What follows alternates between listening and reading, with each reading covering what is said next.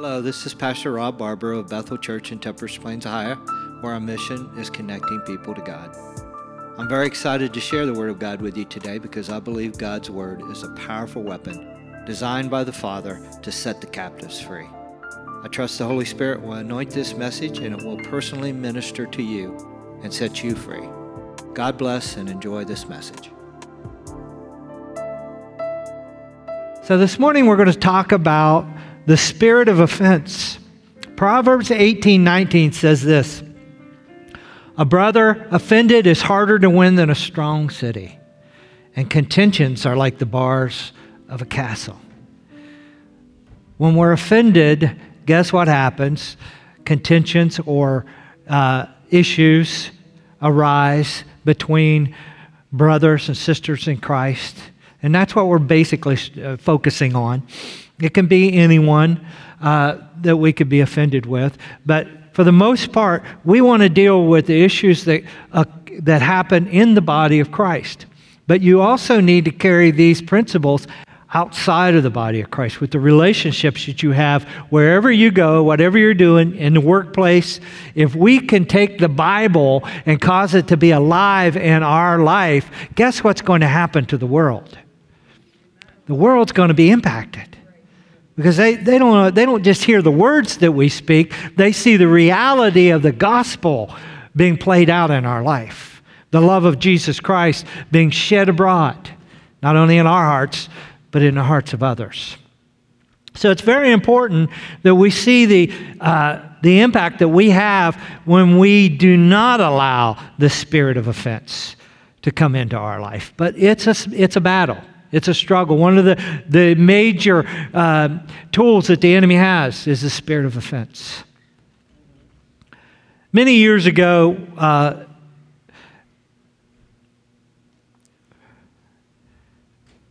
President, uh, Vice President Calvin Coolidge was presiding over the Senate.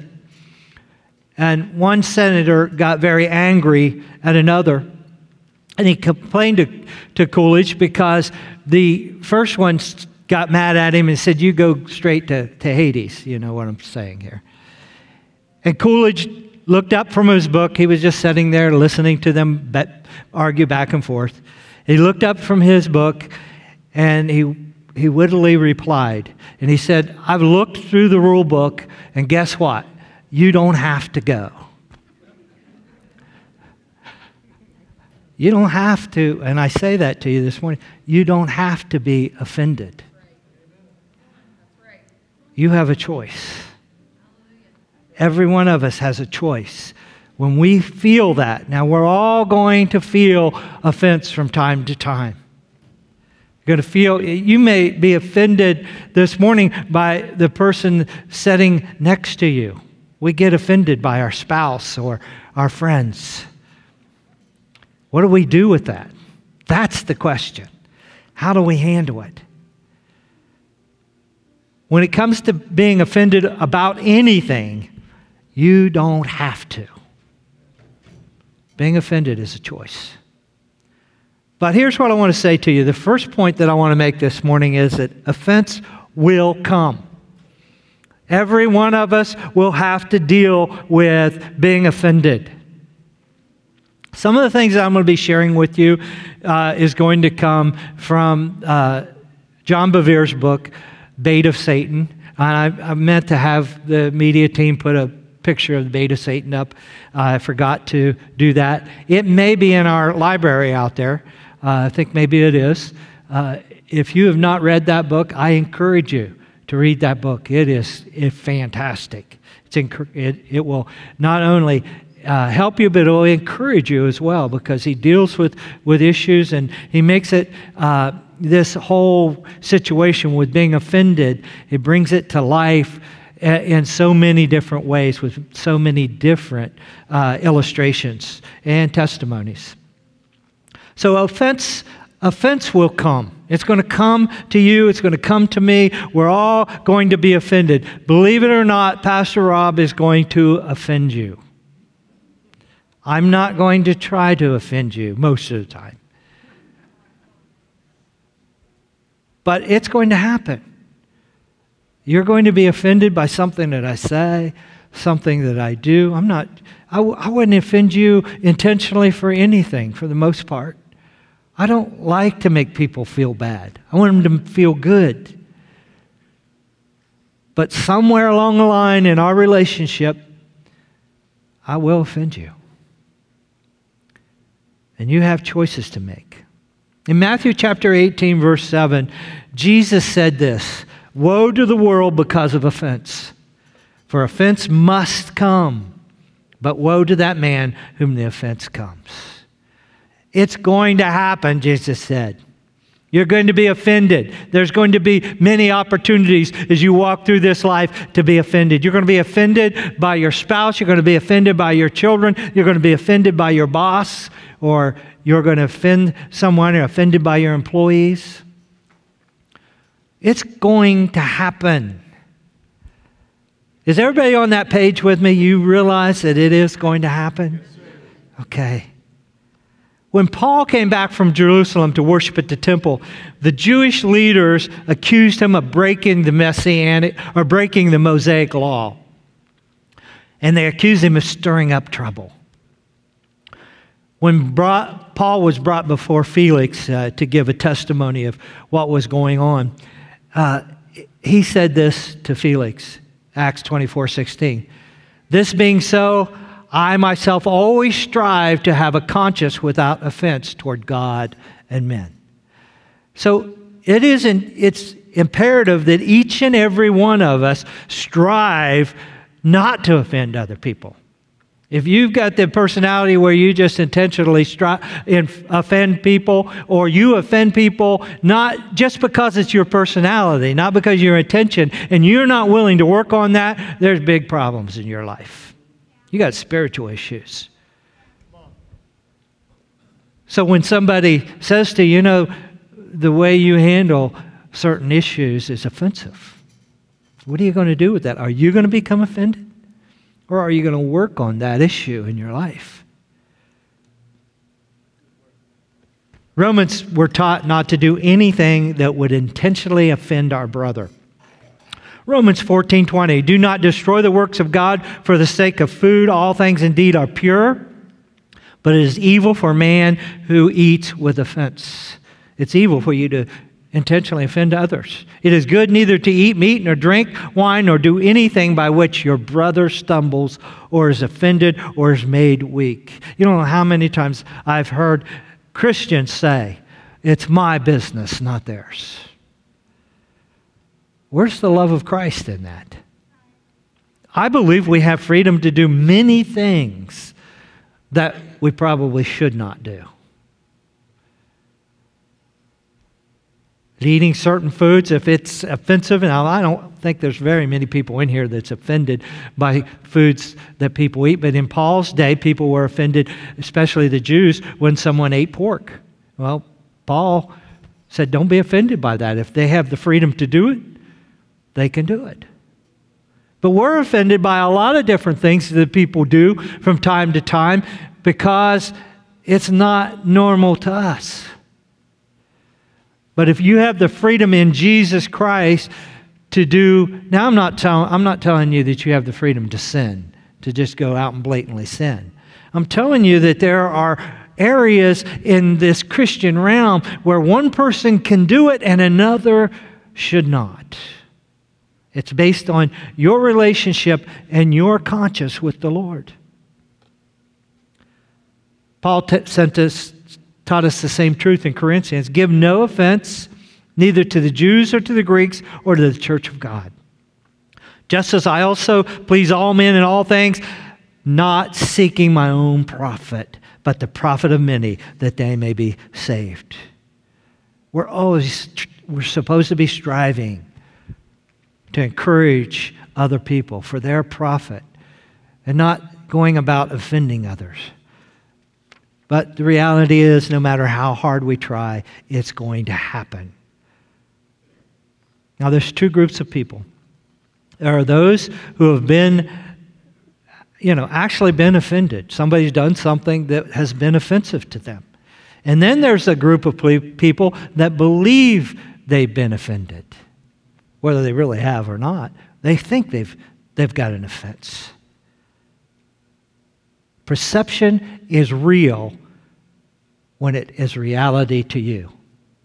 So it makes no difference what the other person said or did, whether it was intentional or if it really was offensive. If you perceive it that way,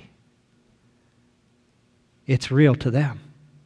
I can't tell you how many times that I've dealt with people over situations and I've had to confront issues, and I've done it with as much love and compassion as I possibly could.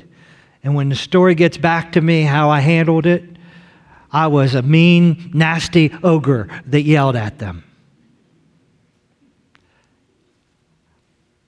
I didn't see it that way, but for some reason, it was triggered in their mind that that's how Pastor Rob was handling the situation. It may go back, way back into their past, something that happened to them, and all they could ever uh, see is that other person yelling at them. Father, mother, principal, teacher, who knows?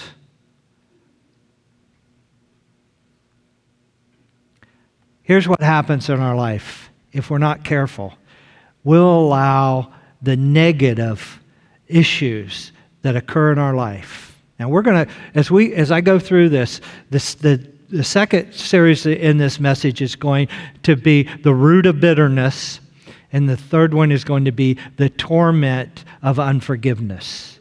So we're going to deal with issues in people's hearts, in my heart, in your heart, so that we can walk free of anything that is holding us back, keeping us bound up. So one of the things that, that we are eventually going to talk about, and that is uh, if we do not deal with the offense, it turns into a root of bitterness, which grows into the torment of unforgiveness. But we're going to deal with it. We're going to talk about it, and we're going to let the Lord deal with individual hearts. But our focus has to be not on the negative all the time, not on what has happened in the past. We have to come to the Lord and ask the Lord to heal those hurts and those pains in our heart.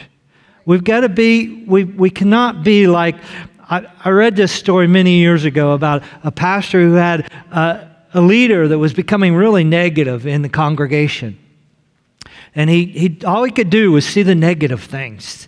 And the pastor called him in, and he sat him down, and he said, "What's going on? You you you you've not been like this in the past, but all you see is seem to, to focus on is the negative, all the the negative things that's going on." And the guy said, "Well, there's a lot of negative. There's uh, people are saying things and doing things. They're not acting the way they should. There's there's all kinds of negative." The pastor thought about it for a minute, and he took out a white sheet, sheet of paper, and he took his pen and put a dot in the middle of it. And he, he held up to that guy, and he said, "What do you see?" He said, "Well, obviously, a black dot." And the pastor said, "Wait a minute, that's your problem. You're focusing on the black dots when there's all kinds of white space all around it, all kinds of positive, all kinds of good things going on." We sometimes fall into this situation where we're not, uh, we get become offended because we're focusing way too much on the negative. Let's get out of that. The second th- point I want to make this morning is offense is a weapon of the devil, and you better know that. He is using that to destroy people's lives. First Peter five eight, "Be sober, be vigilant, because your adversary the devil, as a roaring lion, walks about seeking whoever he can devour." He is the enemy, and he is our adversary. The Greek word adversary means an opponent. He is opposed to everything that you believe in when it comes to Jesus Christ. And devour means to drink down, to gulp entirely. That's his desire, to gulp you up completely and entirely, kill, steal, and destroy you. And one of his major weapons is what we're talking about this morning, offense. Ephesians six, ten, and eleven. Finally, my brethren, be strong in the Lord and the power of his might, and put on the whole armor of God, that you may be able to stand against the wiles of the devil. The devil has wiles. He has what what is uh, referred to um, in the, the Greek here is um, frames devised, or deception, deceiving people. Methods, settled plans. You see, the enemy has methods and plans. And one of those most effective methods and plans that he has is offense. If he can get you to be offended, he will fulfill his plan, not God's plan, in your life. The Greek word there is methodia, methodia. And it, we derive our, our English word method from that Greek word. The enemy has, absolutely has methods that he follows. And he doesn't have to change his methods because his methods are so successful. And this is one of them. The truth, truth is, in the body of Christ, we don't have time to be offended by petty issues. We don't have time to be offended by how our brother and sister wears their hair, or what clothes they have on.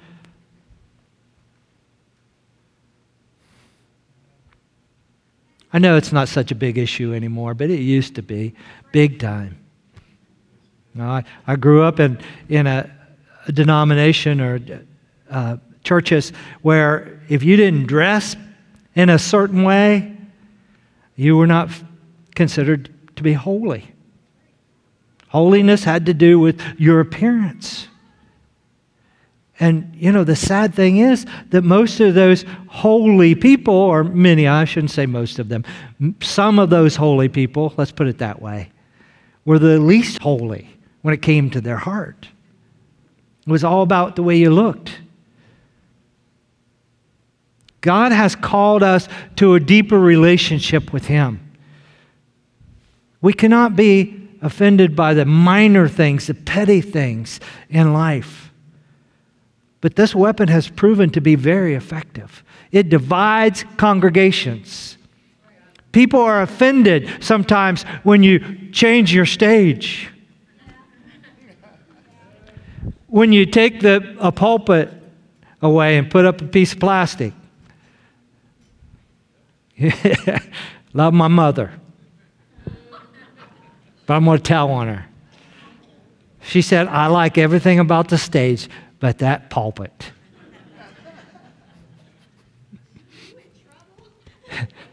Glad she's not watching this one. I hope she's not.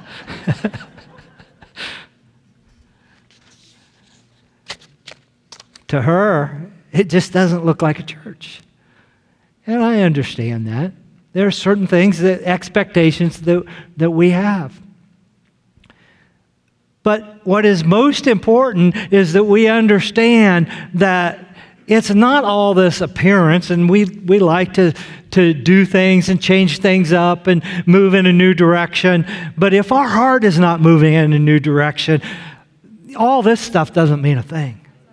If we're not moving in the direction that God has ordered the steps for us to walk in, none of this will mean anything at all for our future. Our future depends on following what God has laid forth, the path that He has laid before us. And praise God, we have a group of people here this morning that have a desire to move forward with God. There are so many exciting, incredible things for the future of Bethel. All we have to do is get there. Just keep moving in the right direction. We've got some things planned uh, for the future, some opportunities to go out into the community. We have people with, with vision for ministry, new things happening, opportunities.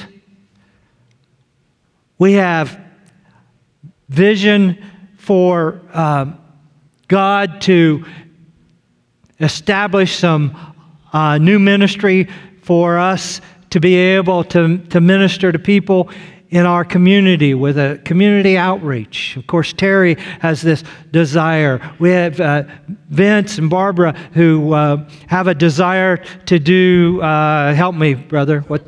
Celebrate recovery. You know, we have people here who have vision.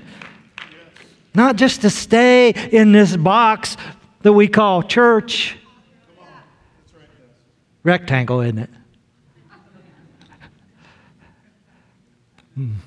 Whatever it is, it's easy to come in here on Sunday mornings and worship God. Nobody stops us. Thank God, up till now, the government hadn't said you can't do this. We've been free to come in here and worship God any way we want to.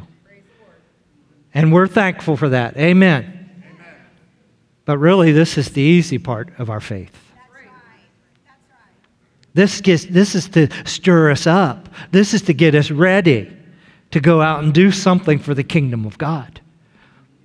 This is to, to speak to our hearts so that we can uh, be used in ministry. I, I was blessed this morning with Jacob and Billy both coming forward and sharing. Yes, so good. I know B- Billy's done it before, but I don't, I don't think Jacob's ever come up in front of this congregation. Oh, yeah. God's preparing him for something incredible. Yes, yes. Remember that I said that. Because he has a great future. He and his family, his beautiful wife with them, and their children. Amen. Amen. Billy already knows God has a calling on his life. Amen. Whoa, I, I'm just co- totally lost what I was saying, what I was doing. But just know God is in control here.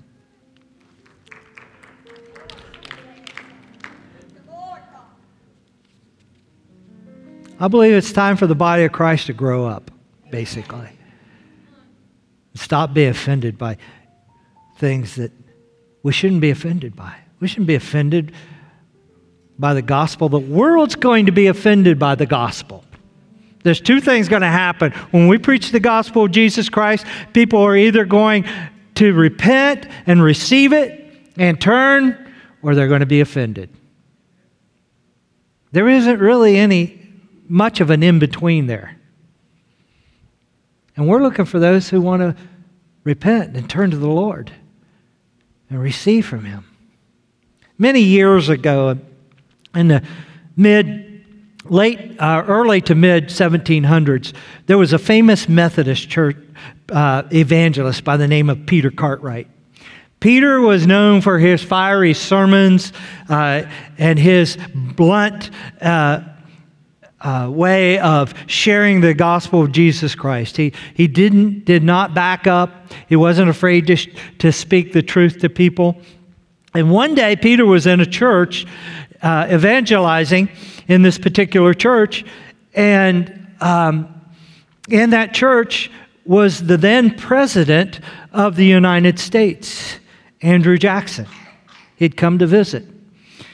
And the elders of the church came to Peter uh, Cartwright, knowing his reputation, and they said, "Please don't say anything that will offend the president." And then they went off and went to the back seat. Well, the first thing Peter Cartwright said when he got up, he said, "I understand that the President of the United States is here this morning." And it was a huge crowd. And he said, uh, "The leaders of this church has asked me to be careful and not be offensive. But I want to say this. Andrew Jackson, if you do not repent of your sins, you're going to go to hell." Can you imagine what the leaders of that church thought? And he went on to preach his message. When it was all over, he went to the back of the church to shake hands. When Andrew Jackson, he was he was referred to as old rough and ready. He was quite a man. When he came through, he grabbed Cartwright's hand and he looked him right in the eye. And he said, "Sir, if I had a hundred men with your courage and your tenacity, I could rule the world." Not that he wanted to rule the world, but he was making his point. He wasn't offended. He was encouraged by a man who had the courage and tenacity to tell him the truth. That's what God's looking for. He's, he's not looking for us to be concerned with whether we're going to offend somebody. And he's not looking for us to be offended easily. We need to toughen up a little bit. Get strong and recognize that our God is on the throne. And no matter what the world throws at us, it's nothing compared to what God can throw at them. The last thing I want to share with you this morning is our response determines our future. This is very important. James four seven, "Submit yourselves therefore to God, resist the devil, and he will flee from you." How you respond to being offended means everything. It determines what you're going, how you're going to handle future relationships and future events in your life. Offense, when it's embraced, plants the seed of the root of bitterness, and it produces, I've already said this, produces that crop of unforgiveness. Pride is usually what gets in the way. Pride causes us to view ourselves as a victim. How dare, how could they have said this? How could they have done this? How could they have treated me like this? Believe it or not, that's pride. David and Saul handled the situation of offense in two different ways. Totally different. David refused to be offended, even though he had reason to be offended. He was in Saul's favor. Saul favored him. And he sent him out to be a warrior, to, to to war against their enemies, and he, he would always have victory. Everything that David put his hand to prospered because God was on his side. And then one day, David came back from a campaign. And as he was riding into town, the women started singing a song, and they said, "Saul has killed his thousands, but David his ten thousands." And immediately, it said from that point on, Saul was jealous of David. Saul handled the whole situation. He was offended greatly by what took place. And from that point on, twice, at least twice, uh, that I remember reading in the scripture, um, Saul tried to kill David with a spear. And then he chased him all over the wilderness trying to kill him.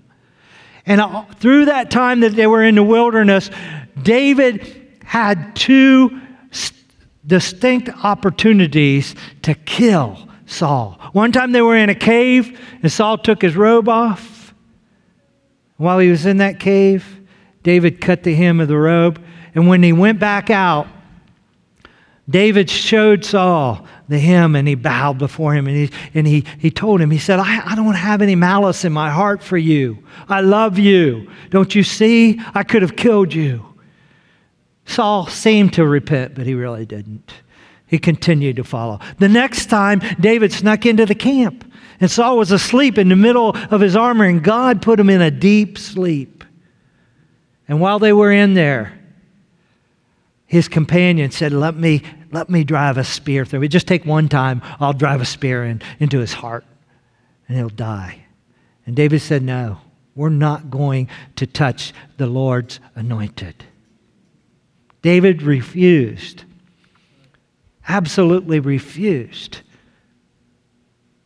to be offended. Saul, on the other hand, lived his whole life with offense, root of bitterness, and unforgiveness. And he went to his grave with that unforgiveness in his heart. We don't have to do that. God has a plan. His plan is the blood of Jesus that cleanses us from all unrighteousness. If God can forgive us, hallelujah, we can forgive others.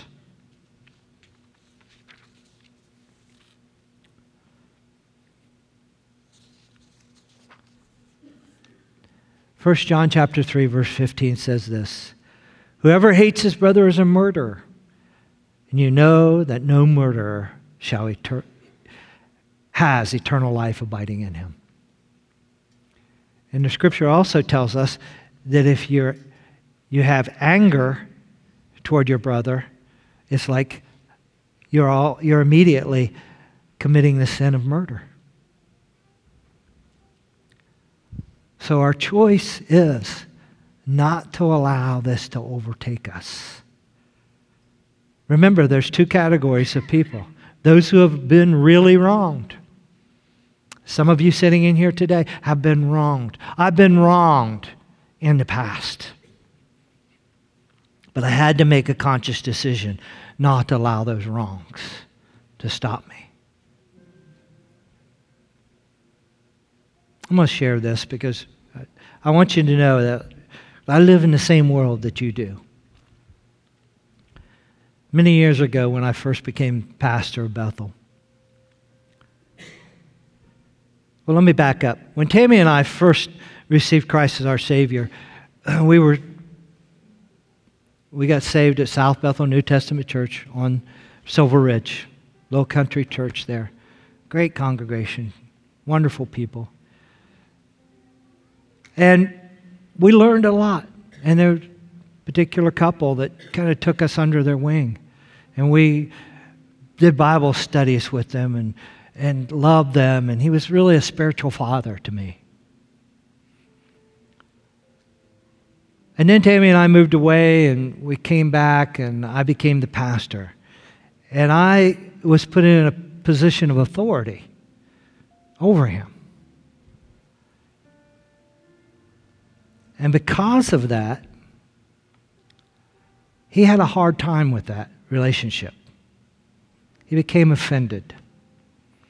He became so offended that he told me once, he said, "We don't need you to be the leader. We just need uh, a figurehead as pastor." I don't know if I've ever shared that with anybody before. But that was his words.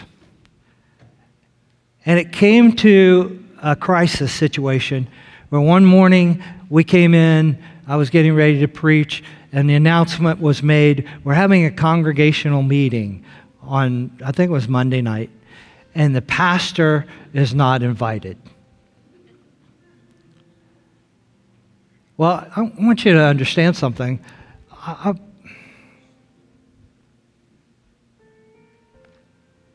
for the most part, I, most part, I'm a fighter. You know, I want to fight.